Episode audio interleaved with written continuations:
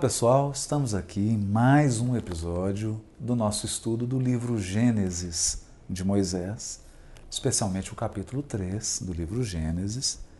E dando sequência ao que comentávamos no episódio anterior, vamos dar sequência às consequências que foram estabelecidas por Deus para cada uma das personagens que atuam nesse drama digamos, evolutivo, nesse drama da evolução. Nós comentamos no episódio anterior sobre a origem desses elementos da nossa natureza animal, corporal, instintiva, biológica, dos sentidos, dessa predominância, ou melhor, desse domínio que a matéria, os sentidos exercem sobre a nossa inteligência, sobre a nossa emoção, e principalmente sobre a nossa conexão com Deus. Aqui então, uma vez aceito o projeto da serpente, surge então a consequência. Uma espécie de plantio, colheita, causa e efeito. O que coube a serpente, o que coube a Adão e o que coube a Eva como consequência de terem estipulado, implementado e adotado esse paradigma evolutivo que está explicitado e resumido na proposta da serpente para Eva. Lembrando que o elemento principal dessa proposta da serpente é um afastamento de Deus eu começo por negar a preponderância, a presença de Deus em mim e na condução do meu processo evolutivo e crio um afastamento, uma hostilidade. Mais ou menos a gente pode resumir assim: eu quero seguir por conta própria, por meu próprio risco, quero me aventurar sem ter uma inteligência suprema, um amor supremo, me dizendo o que fazer, me orientando, me moldando, me envolvendo. Acontece que, embora o Criador respeite a minha decisão de afastamento, esse afastamento nunca é absoluto porque não tem fora de Deus. Não há um dentro e um fora. É? Há, na verdade, uma atitude. Eu estou sempre em Deus. Eu posso estar com uma atitude de afastamento, de revolta, ou com uma atitude de relacionamento. De alguém que quer, que busca e que quer um relacionamento. Então muda a minha intenção, mas não muda a minha condição. Esse é o ponto fundamental que o texto deixa aqui subentendido. Ou seja, não é possível usurpar o poder absoluto de Deus e governar o cosmos infinito. Por várias razões. Primeiro, a criatura não possui a inteligência absoluta que dê conta do infinito. Toda inteligência, por mais ampla, por mais possante que ela seja, ela é limitada ela não abarca o infinito.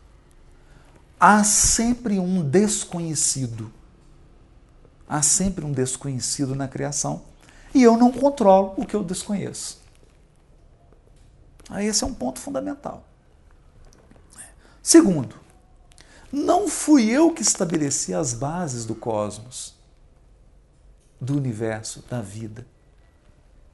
De modo que eu não sei o que de fato está na essência, o que sustenta.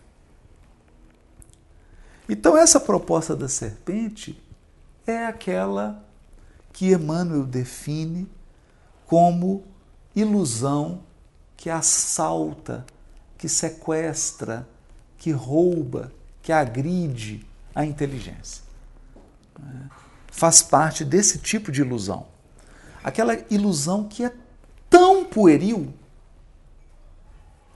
ela é tão frágil, mas possui uma carga emocional tão grande, possui uma carga anímica tão poderosa, que ela embriaga a inteligência, ela embriaga o espírito.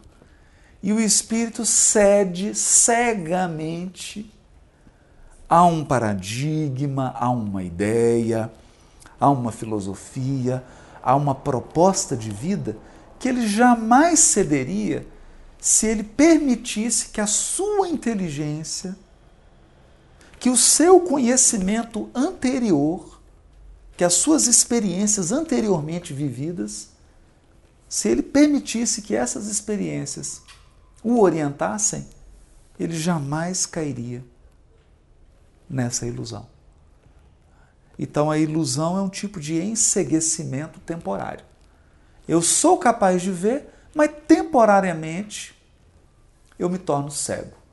Temporariamente eu me perco, eu me permito uma experiência, uma vivência que agride o meu patamar de conquista evolutivo. Isso é ilusão. E aí você pode pensar assim: então por que Deus deixa isso? A criatura já atingiu um patamar. E aí ela volta para uma experiência totalmente abaixo do patamar que ela já está? Ora, porque o Criador tem caminhos que a nossa inteligência não descortina. Então você olha com piedade, coitadinho do Gregório, do livro Libertação. Coitadinho dele, ficou vários séculos estacionados no umbral, parado. É, e lá diz que ele reencarnaria. Olha, pode ser que ele já reencarnou, já teve a sua experiência e já passou todos nós, a você e a mim. E atingiu um patamar que nós estamos aqui achando que estamos andando não vamos conseguir atingir. Pensa num Saulo. Era um Saulo. E de repente vira um Paulo e todo mundo comeu poeira. Então nós não podemos avaliar a evolução espiritual assim de uma maneira tão linear, tão cartesiana, tão simplória. A evolução tem caminhos, ela tem também os seus saltos quânticos. Né? A evolução tem isso. A criatura está aqui, aparentemente estacionada, de repente ela dá um salto de qualidade. Retoma o seu destino e. Então, por isso que essas experiências são permitidas. Mas a proposta da serpente é pueril. Né? Como que um ser relativo pode dar conta do absoluto? Como é que uma inteligência limitada pode querer afastar a inteligência absoluta e controlar o infinito que ela não conhece? É pueril, não é? Sim, mas não é que nós aceitamos essa proposta? Aceitamos. Ela foi aceita. Então, qual foi a consequência para a serpente? Lembrando que a serpente é uma postura consciencial perante a evolução espiritual. Postura consciencial. Pode ser que semana que vem, pelas atitudes que você adote, você se torne uma serpente e daí três semanas você seja um Adão. E aí no mês seguinte você seja Eva. Porque Adão, Eva e a serpente também representam posturas psíquicas perante a vida, perante o próximo e, sobretudo, perante Deus. Uma postura psíquica. Qual é a postura psíquica da serpente? De orgulho de prepotência, de egoísmo, de vaidade. Mas principalmente aqui está a palavra chave para descrever a serpente. Qual é o sentimento que inspira a serpente? Rebeldia. A serpente é aquela criança mimada que deita no chão e fica gritando, chorando, fazendo pirraça. Essa é a serpente. É essa atitude, atitude de rebeldia, de inconformação. de não aceitar a condução divina do processo evolutivo. Não aceito a lei de Deus, não aceito as limitações impostas pela providência divina, não aceito as circunstâncias que a providência divina envia e me rebelo. Me rebelo e quero construir um, um mundo à parte. É tão bonito isso, e aqui mais uma vez nós temos que voltar ao Parnaso de Além Túmulo. Olha, a obra Parnaso de Além Túmulo, como muito bem esclareceu o nosso querido amigo Alexandre Caroli na sua tese, na sua dissertação de mestrado, a obra Parnaso de Além Túmulo ela tem uma sequência lógica. Os poemas comentam as leis morais. Os poemas ali estão divididos pelas leis morais do Livro dos Espíritos. Portanto, a gente precisa prestar muita atenção, porque ali tem um resumo. Na verdade, o Parnaso de Além Túmulo é o abstract. Sabe quando você faz aí o seu a, a sua conclusão de curso, ou quando você faz a sua dissertação, a sua tese de doutorado, né? ou o trabalho de conclusão de curso, né? o TCC, você faz um abstract, que é aquele resumo do que, que você vai abordar. O Parnaso de Além Túmulo é um abstract das mais de 400 obras que o Chico iria psicografar. Ele vem resumir o que, que vai ser tratado. É como se o Emmanuel escrevesse com o auxílio daqueles espíritos, já que ele é o maestro da orquestra, é como se ele fizesse uma declaração de intenções. Olha, eu pretendo escrever sobre isso, isso, isso. Eu pretendo desenvolver isso, isso, isso. Agora vamos observar uma coisa. No livro A Caminho da Luz, que é um livro posterior ao Parnaso de Túmulo, Emmanuel desenvolve um tema muito interessante sobre o degredo, aqueles espíritos que vieram do sistema de capela. E ele dá uma característica lá do povo ariano, dizendo que o povo ariano é aquele típico espírito que adotou essa postura da serpente, que é uma postura de rebeldia. Eu não quero saber de Deus, não me fale de Deus, eu agora estou revoltado, sofri muito, não aceito esse sofrimento e é um absurdo eu sair do meu mundo e vir aqui para esse mundo primitivo ficar encarnando em corpos brutalizados, perdendo a minha tecnologia, o conforto, tudo que eu criei lá no planeta do sistema de capela. Mas é o seguinte, eu não quero nem saber de Deus, não me venha falar. Já que eu perdi meu paraíso lá, que eu considero um paraíso, eu vou construir outro aqui. Vou construir por conta própria. Deixa eu seguir meu caminho. Essa é a postura que está lá. É? E a gente vai encontrar essa postura nos poemas do Castro Alves, do Parnaso de Além Túmulo. O Castro Alves, no Parnaso de Além Túmulo, vai falar, e o Augusto dos Anjos também, olha que interessante, hein? O Augusto dos Anjos vai falar dessa raça adâmica.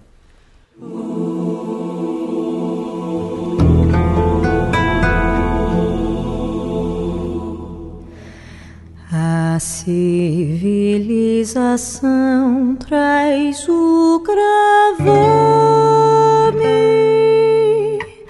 da origem remotíssima dos áreas, estirpe das histórias planetárias segregadas num mundo amargo infame.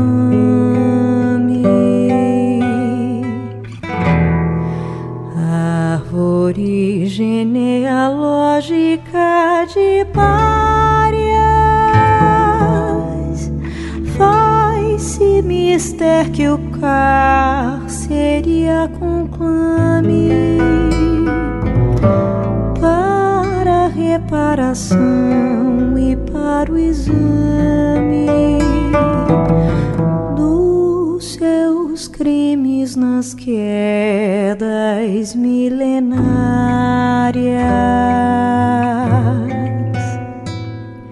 Foi essa raça podre de miséria que fez nascer na carne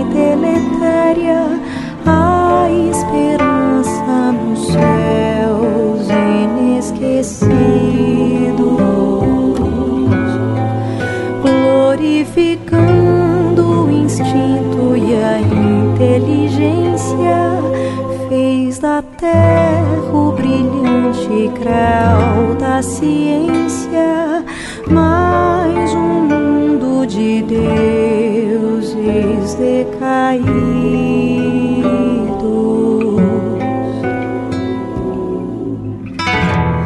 A civilização traz o gravame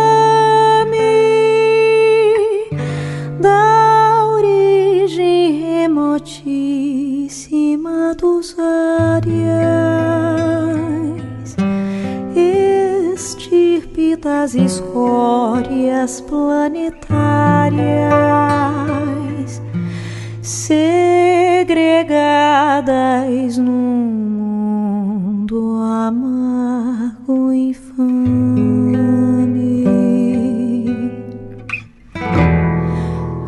Árvore genealógica de párias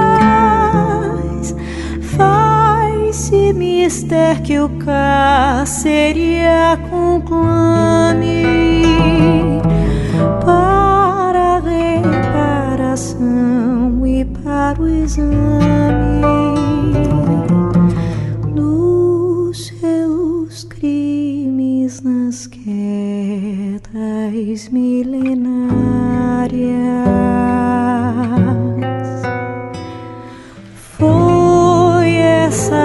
Raça podre de miséria que fez nascer na carne deletéria a esperança nos céus inesquecidos, glorificando o instinto e a inteligência,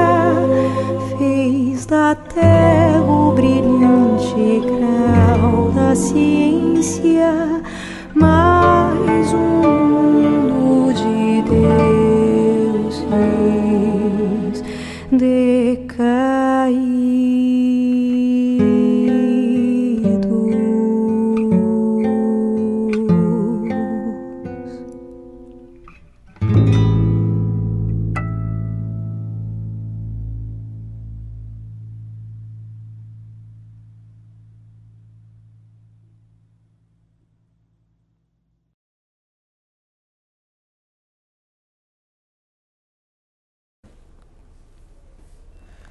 que gera os caíns e os homicídios, não é? Então, é a raça adâmica reinventando os caíns. É bonito esse poema aí. Depois nós vamos colocar aí para você ver, não é? O poema do Augusto dos Anjos, que é muito interessante isso. Porque é essa consequência vai gerar. Então aqui está descrevendo essa postura da serpente. A serpente é isso. Essa, esse posicionamento de rebeldia de não querer admitir a constante presença de Deus em mim e no cosmos. Não é? E qual que é o castigo dela? Né? O castigo no sentido da consequência que ela vai sofrer. Ó. Por que fizestes isso? És maldita entre todos os animais domésticos e todas as feras selvagens. É, maldito aqui, que temos que ver aqui o simbolismo, né? é o, o bendito e o maldito. Quando vem de Deus, bendito significa que Deus homologou, que Deus disse assim: conta comigo. O maldito é quando Deus diz assim: isso eu não apoio. Não é? Então, eu vou assistir a um jogo no estádio de futebol do meu time jogando com o meu arque-adversário. Eu falo, ah, vou divertir, vou torcer, vou gritar, vou fazer de tudo. Ok, então Deus está dizendo, aprovo. Agora você diz assim: não, eu vou lá para fazer violência, para machucar, para causar tumulto. Aí Deus diz assim: não aprovo. Não estou com você. Aí você está sozinho. Aí você vai sofrer todas as consequências dessa escolha infeliz. É esse o sentido aqui. Né? Que o que o, o, que o texto está dizendo é que o Criador não endossou esse projeto. Por que, que ele não endossou o projeto da serpente? Porque ele sabia, ele disse, ele predisse. Se você comer do fruto dessa árvore, porque não nos enganemos, gente, toda ideia produz um fruto. Toda filosofia gera um fruto. Toda teoria científica gera um fruto. Qualquer ideia que a gente tem tem uma consequência. Afeta a maneira como você vive. Afeta a maneira como você pensa, afeta a maneira como você se relaciona, como você se comporta. Não tem jeito. Tudo tem uma consequência prática. Então, às vezes, a teoria é muito bonita, mas a consequência prática é desastrosa. E isso já tinha sido predito. Se comeres do fruto da árvore do conhecimento do bem e do mal, certamente morrerás. Então, qual era o fruto aqui? Morte. Morte. Estagnação, desestruturação, desagregação. Por quê? Porque o projeto da serpente é um projeto desagregador. Quer ver como é que é desagregador? Eu moro num bairro aqui em Belo Horizonte, que é um bairro muito populoso, mas ele tem pouquíssimas, duas ou três vias de acesso e de saída. Então adivinha, de manhã cedo, no final da tarde, todo mundo está saindo ou chegando por essas poucas vias. É? Então vamos imaginar qual que é a lógica do trânsito no mundo em transição. O mundo que nós vivemos hoje. Qual que é a lógica do trânsito? Você entra no seu carro, liga o carro, tira ele da garagem e qual que é o seu paradigma? Eu vou defender o meu.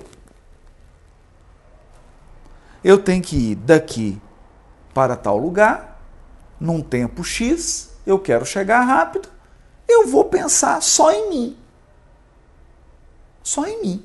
Eu só tenho compromisso comigo. Acontece que milhares de criaturas estão saindo no mesmo horário que você e todas com o mesmo projeto. Eu só vou pensar em mim. Mas a rua não é individual. Você não tem uma rua só para você. A rua é coletiva. Então você tem uma rua que é coletiva sendo utilizadas, sendo utilizada por pessoas com projetos individualistas. Aí o que, que acontece? Eu não preciso explicar. Acontece o efeito desagregador do trânsito que nós vivemos hoje nas grandes metrópoles porque é uma via coletiva utilizada por egoístas individualistas violentos e prepotentes. Então o indivíduo faz uma loucura, loucura, para que o carro dele fique uma posição na sua frente. Ele corre risco de atropelar, de ferir as leis de trânsito para ficar uma posição na sua frente. Então, qual a chance de êxito desse projeto? Nenhuma. Nenhuma. Agora imaginem uma via coletiva, milhares de pessoas, todos saindo de casa pensando assim: eu vou pensar no meu semelhante. Já imaginou? Todo mundo pensando no semelhante? Já começaria o seguinte: nós não teríamos tanto carro o nosso trânsito seria mais racional. Nosso sistema de transporte seria mais racional. Porque ele não seria um sistema individual, seria um sistema coletivo, funcional, racional, que aproveitaria ao máximo que utilizaria o mínimo de recursos para obter o máximo de resultado. Então, adivinhe, o projeto da serpente, ele é um projeto desagregador, ele não agrega. Ou se ele agrega, ele não mantém coesão, em pouco tempo desagrega. Por isso que ele é projeto de morte. Porque na linguagem bíblica, tudo que desagrega é morte, tudo que agrega é vida. Tudo que ordena, tudo que torna coeso, tudo que torna harmônico e interdependente é vida. Pensa numa célula. Está lá a célula sozinha. Mas no seu corpo tem bilhões. E elas atuam de uma forma interdependente. O que é interdependente? Cada uma tem uma margem de liberdade, mas ela atua segundo o tecido e segundo o órgão em que ela está inserida. Por quê? Porque elas têm que atuar para que o corpo permaneça vivo. Se uma célula decreta independência absoluta, o que, que se chama isso? Isso tem nome. Qual que é o nome disso? Câncer. Câncer. O câncer é uma célula declarar independência absoluta. Então ela deixa de ser interdependente para virar absolutamente independente. Aí ela mata o corpo e morre. Depois que ela mata o corpo, ela morre. Né? Então não é independência ou morte, não, é independência e morte. né? Porque o nosso grito deveria ser interdependência e vida. Porque só tem vida onde há interdependência. Onde eu conjugo independência com dependência. Tem um pouquinho de dependência e um pouquinho de, inter, de independência. Aí vira interdependência, que é uma margem de liberdade, mas uma liberdade dentro de um coletivo. Uma liberdade a favor de algo maior. É. Então, o projeto da serpente é um projeto de morte, é um projeto desagregador. Por isso está dizendo: Maldita és entre os animais domésticos e as feras selvagens. Porque o problema aqui não são os animais domesticados nem as feras selvagens. O problema não é o nosso patrimônio evolutivo passado na animalidade. O problema é quando a nossa animalidade sobrepuja a nossa humanidade. Então, querem ver uma coisa que chocou? Algo que chocou e provocou um impacto nas ciências, na filosofia, foi a Segunda Guerra Mundial. Por quê? Os intelectuais não conseguiam compreender como que uma nação tão civilizada, tão educada, tão tecnologicamente tão desenvolvida, tão fina como o povo alemão, de uma sensibilidade que é característica da Alemanha, né? um povo, um povo extraordinário, né? extraordinário. Como que essa nação extraordinária se permitiu as atrocidades do nazismo? Entendem? Então, o grande questionamento é: pô, olha, o nazismo surgiu numa nação bárbara, a gente entende, eles já são bárbaros mesmo. Mas na nação alemã, no seio do povo alemão, um povo tão nobre. Nós tínhamos um fato tão curioso na Segunda Guerra Mundial que muitos pilotos de caça, e é importante que se diga isso, porque o piloto de caça ele é o supra-sumo da formação na aeronáutica. Né, você entra lá, os, os aspirantes, né, cadetes, não sei nem qual o nome, e eles vão progredindo. O piloto de caça é o top, é o último nível. São aqueles indivíduos que têm a mais alta aptidão física, psicológica, mental, intelectual. É.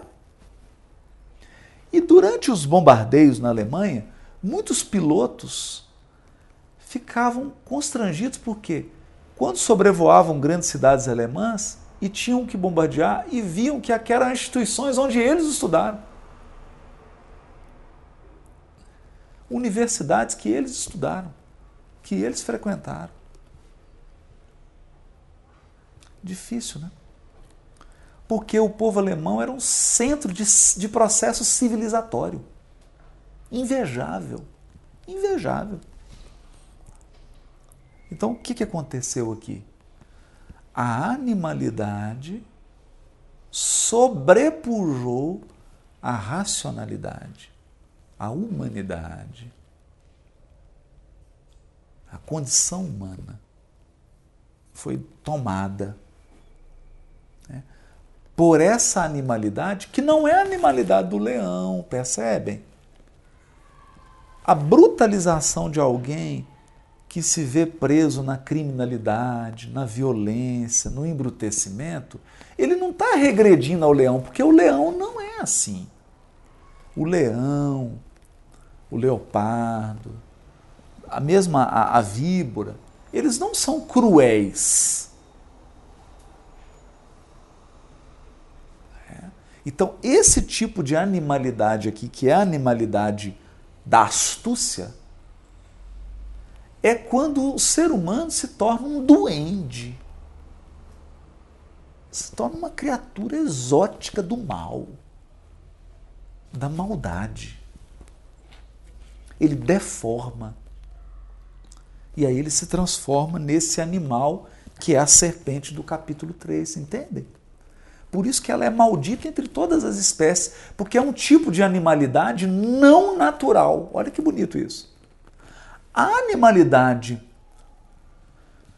do marimbondo, você fala, ah, mas o marimbondo pica, mas ele só pica se você for incomodá-lo. Ele não vai.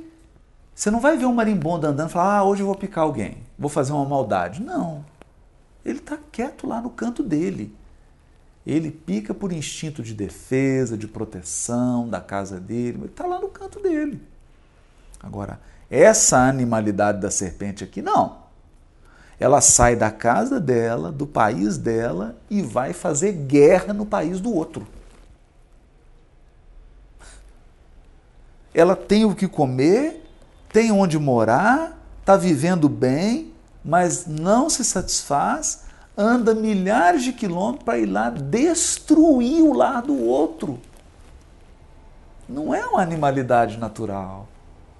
Nenhum animal faz isso. Isso não encontra na natureza. Quer dizer, é essa coisa sem sentido.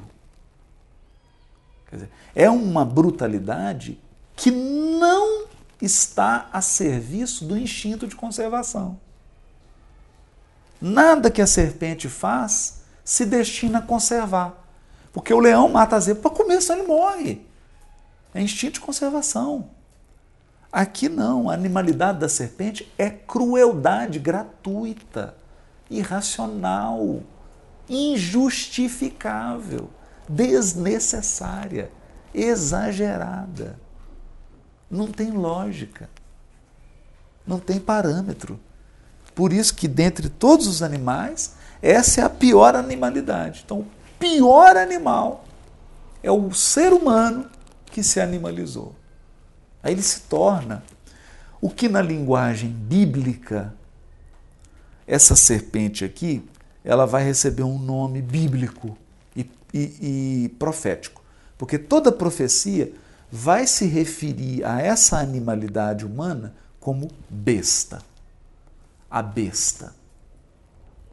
Que é um animal, geralmente ele é uma mistura de partes de animais ele tem a boca do urso, a, não, a garra do urso, a boca do leão, a pata do jacaré. Geralmente, é, esses elementos da forma, eles expressam características. Né? Então, a boca do leão, porque é uma boca poderosa, voraz.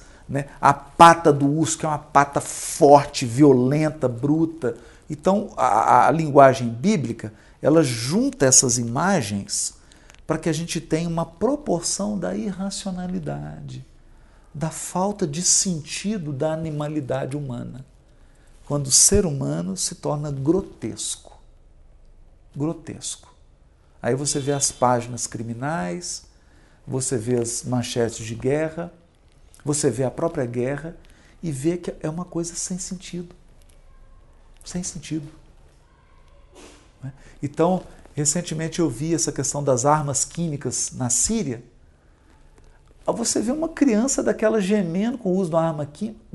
Qual que é o sentido disso, gente? Qual que é o sentido disso? Como que humanamente, racionalmente, a gente justifica um negócio desse? Como? Isso não tem justificativa. Não é? Então é isso que o texto bíblico está dizendo. De todos os animais domesticados, de todas as feras, olha que interessante, hein? Mesmo os instintos mais ferozes não se comparam à animalidade de alguém que constrói e usa uma arma química.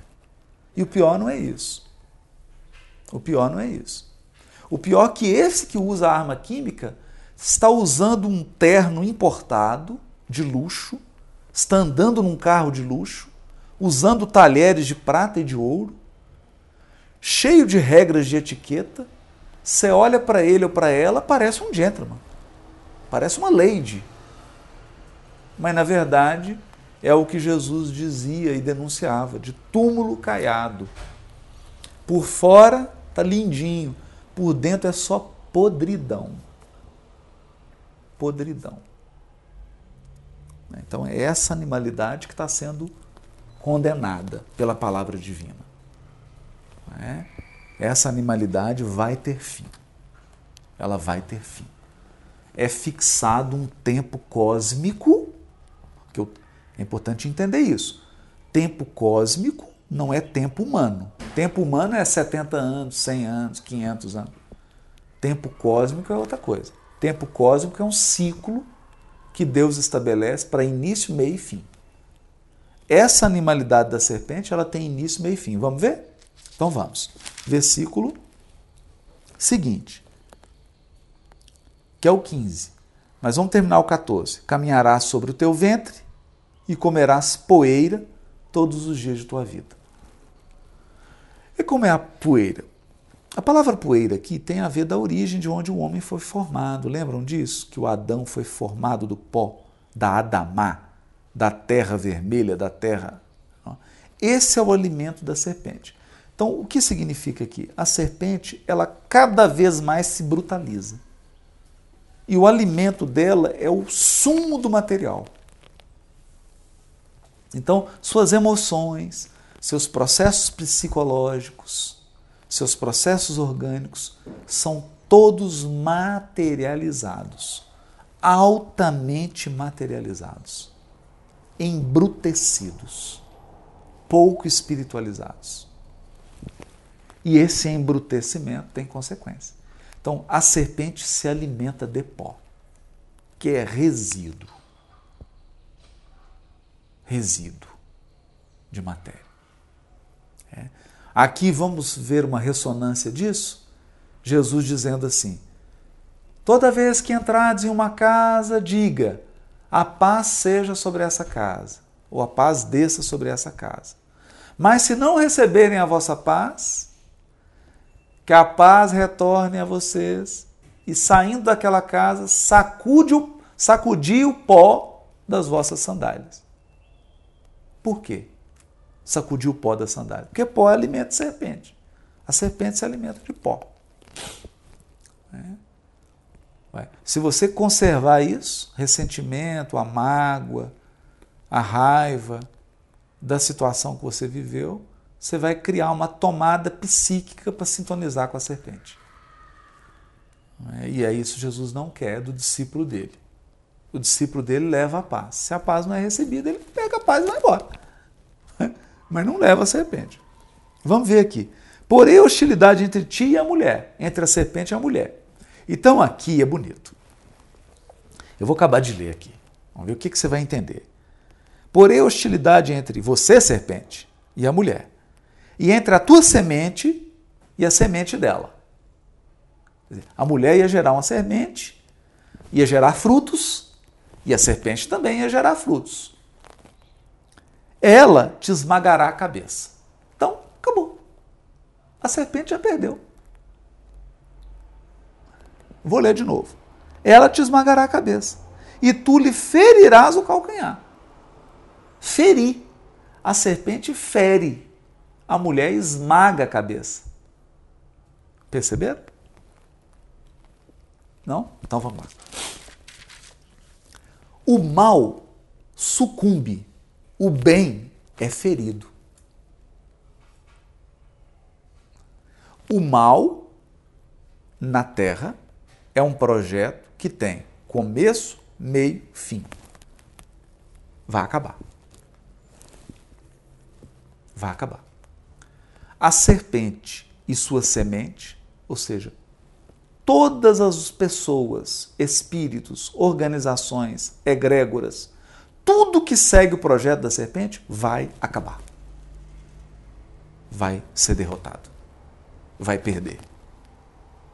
Vai perder. E cabeça esmagada. Então, quer dizer, é a essência do plano. O plano vai sucumbir. Está definido. E o bem? O bem vai ser ferido. Olha, ferido. Então o bem vence com cicatrizes.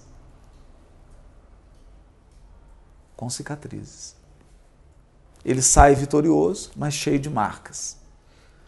Paulo, muito inteligente, muito inteligente, percebeu isso e disse assim: De agora em diante, ninguém mais me moleste, pois trago em mim as marcas, as cicatrizes do Cristo. São as cicatrizes do bem. Porque o bem é ferido pelo mal. E ele fica coberto de cicatrizes, mas vence. O mal é esmagado como? Como? Pelo calcanhar, ou seja, debaixo dos nossos pés. Então, isso é importante. Na epístola, depois de Tiago e Pedro, eles vão retomar esse tema. Não se refere aqui a um processo social coletivo de esmagamento do mal. O mal é vencido dentro de cada individualidade. Cada individualidade vence o mal, esmaga o mal dela, não do outro. É o seu calcanhar que esmaga a serpente, a sua serpente. E aí você se liberta, atingindo patamares superiores de humanidade, de autocontrole, de autodomínio, retomando a sua inteligência, retomando o seu discernimento, retomando os seus padrões de afetividade e de sentimento e abdicando dessa animalidade da serpente. Então a vitória do mal é uma vitória, um coração por vez. Um coração por vez. Por isso diz Emmanuel assim: o evangelho segue avançando, palmo a palmo, um coração por vez. Não é assim, coloca 100 mil e pum, acabei com o mal de 100 mil. Não é assim que funciona. Porque o mal é esmagado pé por E aí fica o calcanhar, que é o calcanhar base, né? É lá o calcanhar de Aquiles. Né? A serpente fere no calcanhar, ela vai sempre nas bases. Sempre nas bases das coisas. O mal se infiltra sempre nas bases. Sempre nos elementos de estruturação. Ele se infiltra. Né? Então vamos dar um exemplo. Está um grupo funcionando muito bem. Aí começa a haver briga interna, dissensão, acaba com o grupo. Porque o mal age sempre no calcanhar. Então tá aqui o projeto. Agora, olha que coisa linda. A mulher, a semente da mulher, a semente, está no singular, e Paulo vai usar isso aqui de uma forma linda, né? Que ele vai dizer assim: quem é a semente da mulher? De Gênesis Quem é essa semente? Ele vai dizer: é uma pessoa. Mas eu não vou contar agora. Você vai ter que aguardar o próximo episódio de Gênesis para saber quem é a semente da mulher que vai esmagar a cabeça da serpente. Tudo isso aqui é simbólico, é claro. Ninguém toma isso aqui ao pé da letra. Porque isso aqui descreve um processo de depuração espiritual e não uma guerra com pessoas ou com instituições.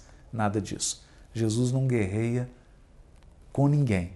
Ele traz a espada simbólica para que exista uma guerra dentro de nós e o homem novo vença o homem velho. Então, no próximo episódio, nós vamos aprender a descobrir com Paulo quem é a semente ou a descendência da mulher. E é bonito porque quem ouviu a serpente e instaurou o projeto da serpente na terra foi Eva. E qual a tarefa que Deus deu para Eva? Já que ela criou a confusão, ela que traz também a solução. É através da mulher que virá a semente com um novo projeto, contrário da serpente, de restauração. Bonito isso, porque traz implícito aqui um aspecto da lei de causa e efeito. Quem perturba é o mesmo que vai harmonizar amanhã. O algoz de ontem é o benfeitor de hoje. E assim, pelo amor, Deus regenera a evolução. Até o próximo episódio.